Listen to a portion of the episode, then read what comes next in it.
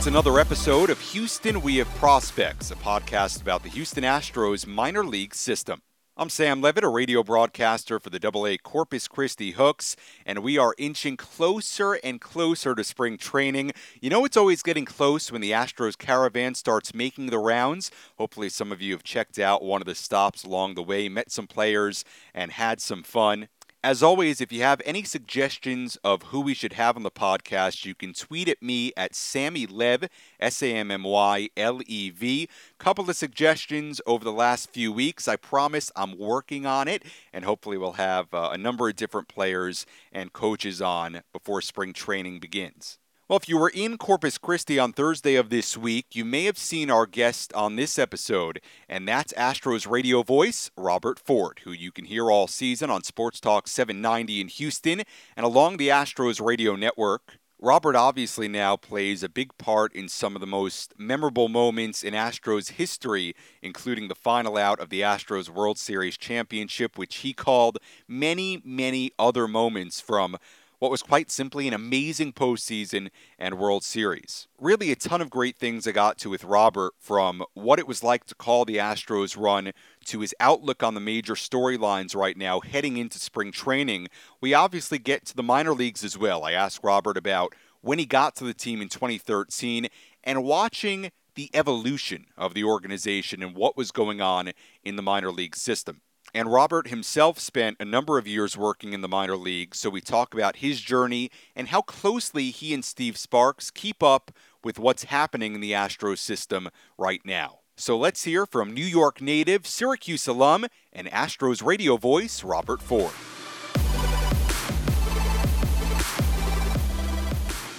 Robert, we'll get into the minor league aspect of things in a second, but now that you've had some time to reflect on it, how does it feel to have had a front row seat to such an amazing and in so many ways historic season?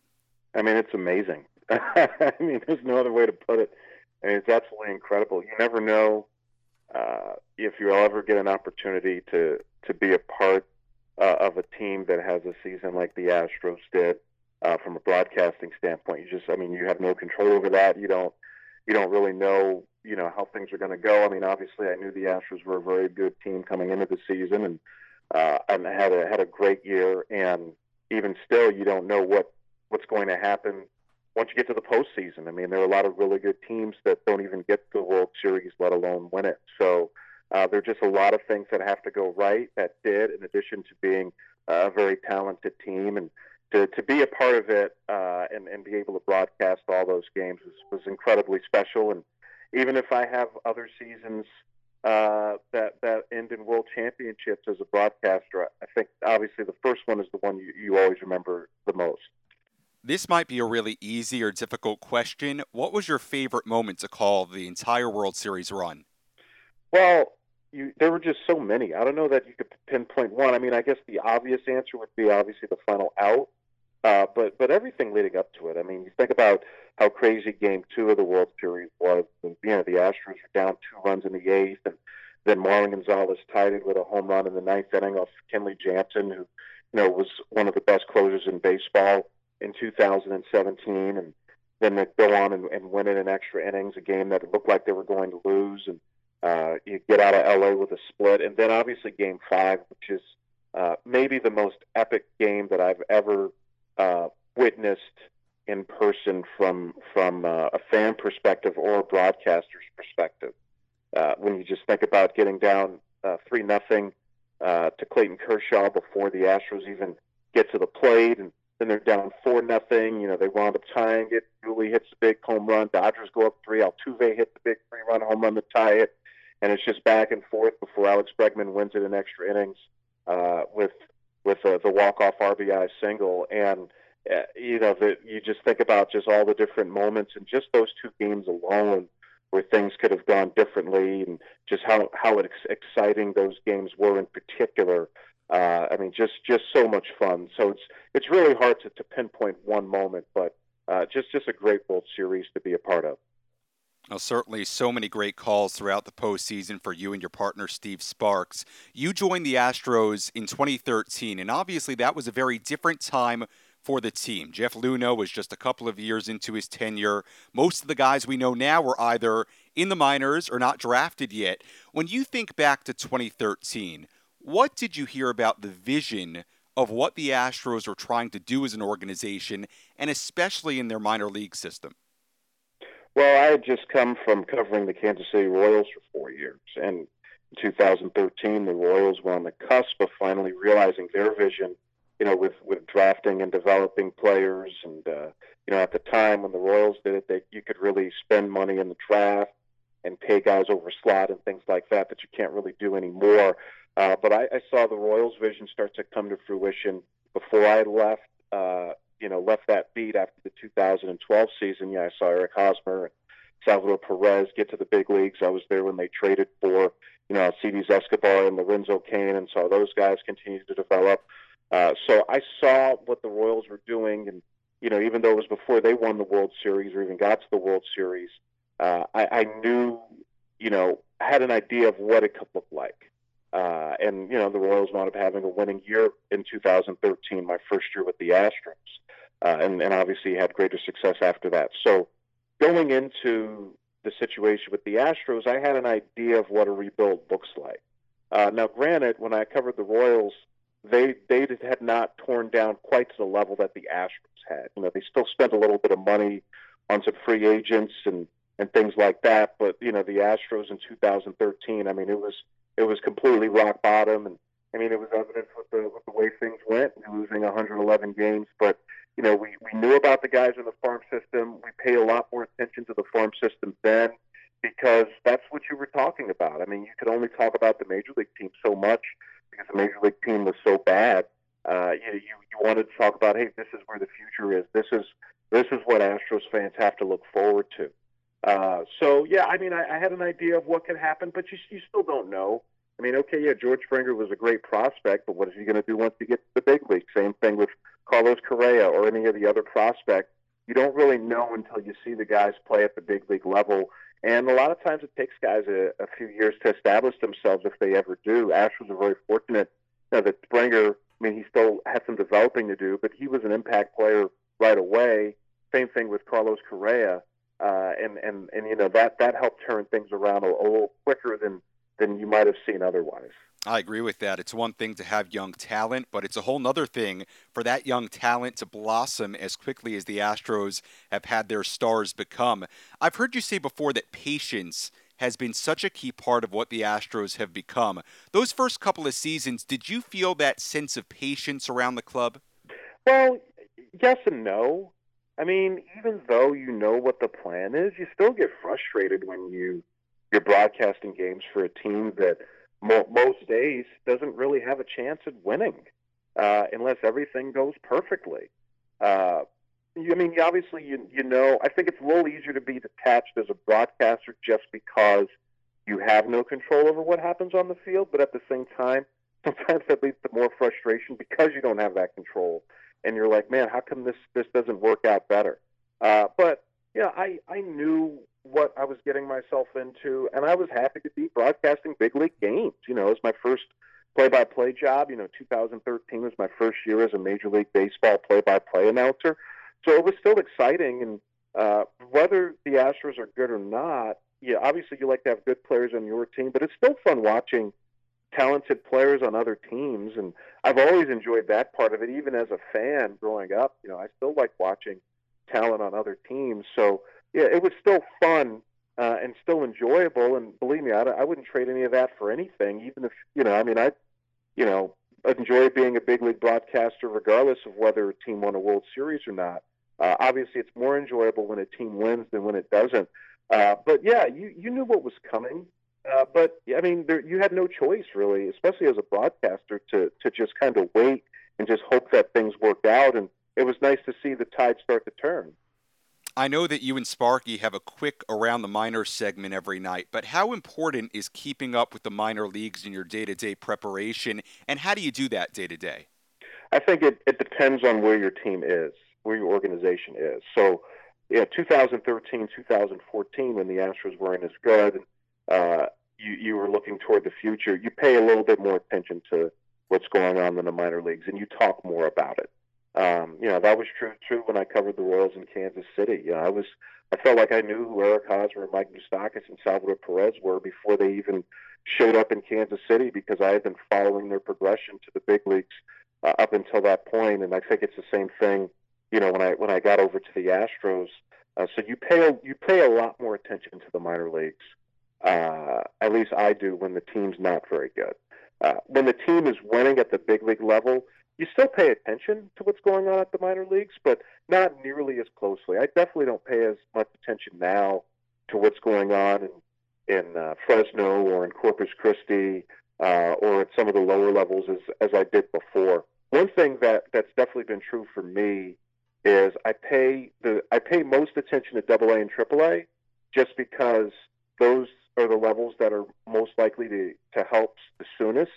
Uh, and you know, I, and also, you know, you always hear about the jump, and I've broadcast Double A baseball about the jump from A ball to Double A, how that's the second hardest jump in baseball.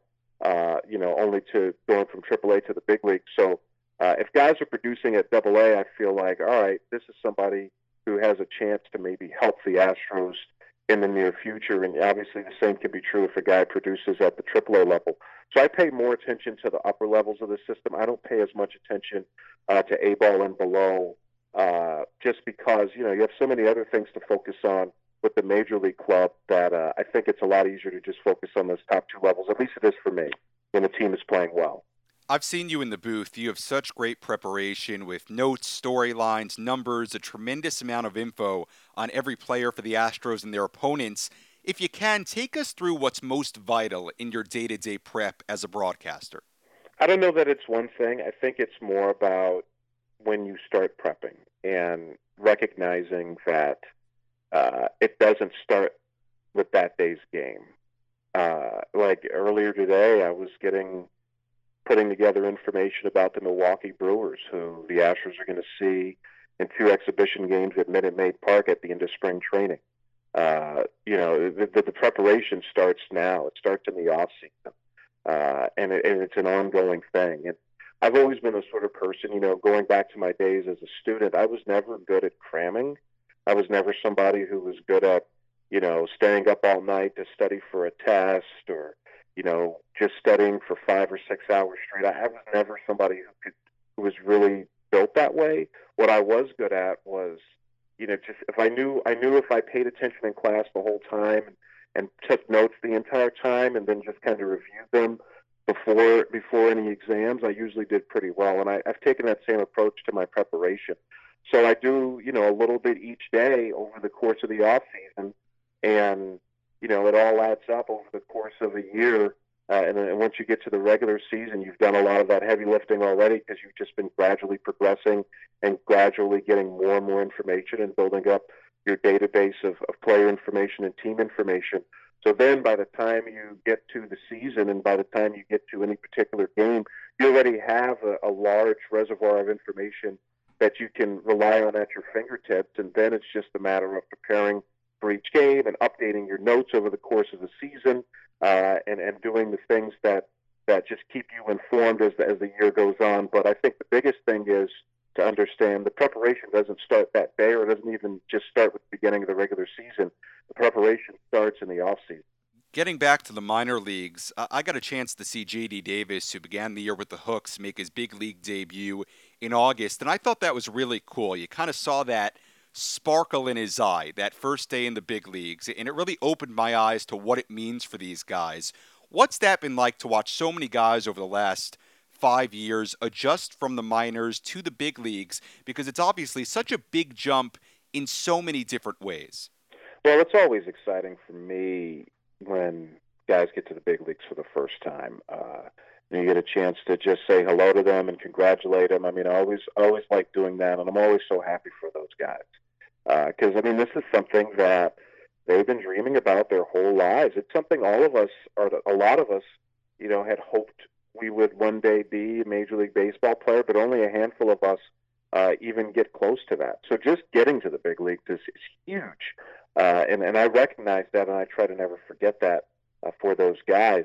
Uh, but yeah, it is fun watching guys progress and, and seeing how they develop over the course of a season and seeing if they get better. And obviously, it's disappointing when guys struggle and, and don't figure it out at the at the big league level. Uh, but it's all it's so much that makes it so much better when when the light bulb does come on and when guys do figure it out and when guys do start to produce, especially guys that have come up in your system that you know you you've seen in, in major league games in spring training and uh, you know maybe seen them here or there in, in other scenarios and to see them start to figure it out and become productive major league players. I mean that's that's really cool. Speaking of that journey from the minors to the big leagues, you spent seven seasons in the minors, began your career in the Independent Frontier League, same place I started. Shout out to the Gateway Grizzlies in Sauget. Eventually went on to the Binghamton Mets for a number of years. How do you describe that journey from starting in indie ball to now being a broadcaster who's called the World Series title? What's that feel like? Well, my first year was actually in the Northwest League in Yakima, Washington, the Yakima Bears in 2002, and then I went to independent ball in the Frontier League in Kalamazoo, Michigan, for two years uh, before going to Binghamton. Uh, I mean, when I started doing this in 2002, yeah, obviously I was just excited to get a chance to call baseball for a living, and also I was just trying to figure out what the heck I was doing and you know try to figure out how to prepare for games and and all that stuff. I mean, I didn't know any of that really uh, when I started, and I just had to kind of learn. It was really a, baptism by fire, and it just try to get better year after year, and and and you know got to independent ball, and that was a great opportunity for me after being in, in short season ball for a year, and then uh, going there after being there for two years in a frontier league, getting to uh, Double A to the Eastern League, and and once I got to Double A, that was when I really started to think, you know, I might have a chance to be a, a big league broadcaster. I mean, I I thought I, you know, that there was a possibility, but once I got to Double A, it was like, all right, you know, just kind of like the players, even though it's a little different for broadcasters, but kind of like the players, you know, you're two steps from the big leagues. Uh, and so I felt like I was in a better position to get a big league job in Binghamton than I was before that. Uh, and so then once I got to Binghamton, I, I really started to uh, feel like I, I had an idea of what I was doing in terms of prep, prepping for games and, and broadcasting and started sending my demos to major league teams and, and, and trying to get some feedback from people and had a few people who were very helpful. Uh, and but still, you also know that there are a lot of talented broadcasters who never get a chance to call big league games because there are only 30 big league teams, and you know, depending on how you count them, 30 to 40 of these types of jobs that are available uh, and most of the people who get these jobs stay in them for a very long time. Uh, and it's really hard to break in. So I just knew that I wanted to put myself in the best position to get a big league job. Uh, and then I, you know, had the opportunity to cover the Royals, even though it wasn't play by play. That that was big. Get a chance to be around a big league team on a daily basis, and, and got to do that for four years. And you know, getting the Astros job was was really a dream come true, and still is my dream job. Uh, and it's been a lot of fun. And you know, when you start off in the minor leagues, you're just hoping to just continue to progress, and you're hoping maybe one day you get to the big leagues. Then when you get to the big leagues, you know, you hope, hey, maybe one day I'll get a chance to call a team that that wins a World Series or even just gets to a World Series. That'd be pretty exciting. But again, so much of that is just out of your control. Uh, but but I do think about the journey that I've been on and all the people who've helped me along the way and, and all the different places I've been uh, and all the different games that I've called in, in different scenarios. And it's pretty neat, and it's also cool uh, to hear from so many different people from your past after, you know, first the Astros getting to the World Series and then winning the World Series. People I hadn't heard from in a very long time. Uh, you know, I knew in the minor leagues or even before that. Uh, you know, who were who were happy for me and excited for me, and and that just that made it even more special and made me even reflect even more on uh, just just how far I'd come. One thing that stood out to me in my time watching guys in the minors is that it's truly such a hard and long journey for most guys to make it to the big leagues, from guys playing in independent ball through first round picks. Would you agree that watching minor league baseball for so long makes you appreciate that journey and the work it takes to become uh, among a select few that make it to the big leagues? That that is such a hard thing, and I don't know that uh, fans in general really understand how unlikely it is to become a big leaguer. Yeah, there's no question about it. I mean, even being at Double A and just thinking about all the guys I saw in my four years in the Eastern League with Binghamton, who either I thought, man, this guy has a chance to be a really good big league player who who didn't pan out at all, or guys who I didn't think much of at the time and wound up becoming very good big league players and, and having you know substantial big league careers. Eh, there's it's just such an inexact science. There's just so many things that that you just don't know. It is it is so hard to predict who's going to do well and, and who's not. I mean, obviously you can have an idea, uh, but even when you talk, it is not just me. Even just talking to scouts, I mean, it, it can it can be really hard to know sometimes, and and there's just a lot of things that you just can't figure out. Uh, but that's also what makes it a lot of fun. Uh, but it definitely being in the minor leagues definitely has given me an appreciation. And yeah, honestly, conditions have gotten a lot better uh, in the minor league since I was there. When you think about the the greater inf- emphasis on nutrition and on, and on properly taking care of your bodies, I mean that's definitely uh, a greater point of emphasis now than it was uh, when I was in the minor leagues. You know, my last year in the minor leagues was 2008, uh, and and just in the, the last 10 years, it's you know increased a lot, and, and the standards and the conditions have increased so much. But it's still the minor league, and it's still not the big leagues. And in addition to trying to get to the big leagues and, and improve on the field, you have to figure out how to take care of yourself and, and make adjustments. I mean, there's just so many things that go into getting to the big leagues beyond just the talent, uh, and also just beyond the, the hard work of, uh, aspect of it as well. Sometimes, you know, I hear from guys all the time how they just had that that one coach who just happened to say the right thing at the right time, right when they needed to hear it, and then everything just kind of clicked for them after that. I mean, you just there's just so many things you can't account for, and that's what makes it so much fun. But definitely, having been in the minor leagues, uh, have such a great appreciation for that time, and it definitely gives gave me a greater appreciation for how hard it is uh, to get to the major leagues. This season, the Astros will do something they've never done before, and that's try to defend a World Series title. Still a lot of time before spring training, and a lot of things could happen. But at this moment, in your mind, what are the one or two biggest storylines for the Astros heading into 2018? Well, I mean, obviously the biggest storyline is is can they do it, especially knowing every team is is is going to be looking at the Astros. The Astros are going to have a bullseye on their back. Uh, everybody who plays them is going to be trying to give them their absolute best because they know not only are the Astros the defending champions, but also they they have most of them back of their key players and and are in a good position to do it again. Uh, so I think that's number one how the Astros handle uh, the expectation that comes being a, a, a defending champion. Uh, and and I think the other part of it is, you know, how, do guys uh, build upon what they did last year? You know, I mean, Marwin Gonzalez was that just a career year for him, or is that more along the lines of what we can expect to see? You know, uh, George Springer. I mean, can he stay healthy the entire year and continue to, to put up the numbers he did? You know, Justin Verlander. How's he going to do in a full season with the Astros? And, and I think you know, just all those things. I mean, you can think you know, you think you have an idea of how guys are going to do based on what they've done in the past, but there are always guys who uh, underperform, and there are always guys who perform above expectations, and you just kind of don't know well, how that's going to play out until the season gets going.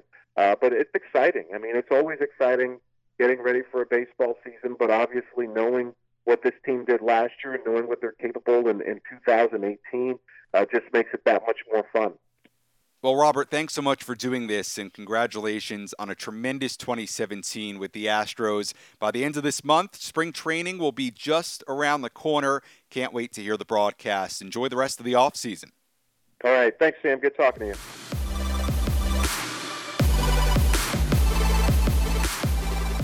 That'll do it for Houston We Have Prospects. Again, if you have any suggestions of who we should have on next, you can always let me know on Twitter, Sammy Lev at S A M M Y L E V. Talk to you next time, and thanks for listening.